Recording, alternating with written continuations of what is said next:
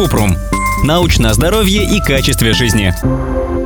Правда ли, что нужно корректировать зрение не до конца? Раньше считали, что если корректировать зрение очками до единицы и не давать глазам нагрузки, то глаза расслабятся и проблемы со зрением усилятся. Но это миф. И он происходит от старой методики неполной коррекции. Тогда офтальмологи утверждали, что если носить слабые очки и много времени проводить без них, это поможет тренировать глаза и улучшать зрение.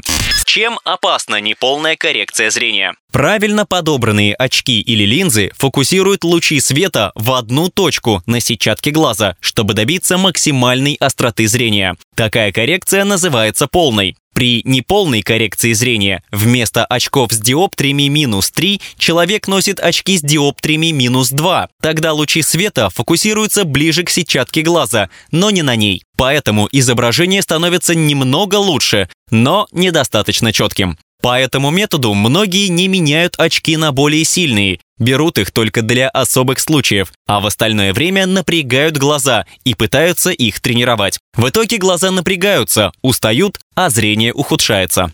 Почему нужна полная коррекция зрения? В мировой медицине проводят полную коррекцию зрения. Это улучшает качество жизни и снижает вероятность дальнейшего ухудшения зрения. Если зрение стало хуже, то нужно обратиться к врачу и подобрать очки, чтобы оно не падало дальше. Для большинства людей проверяться у офтальмолога раз в два года.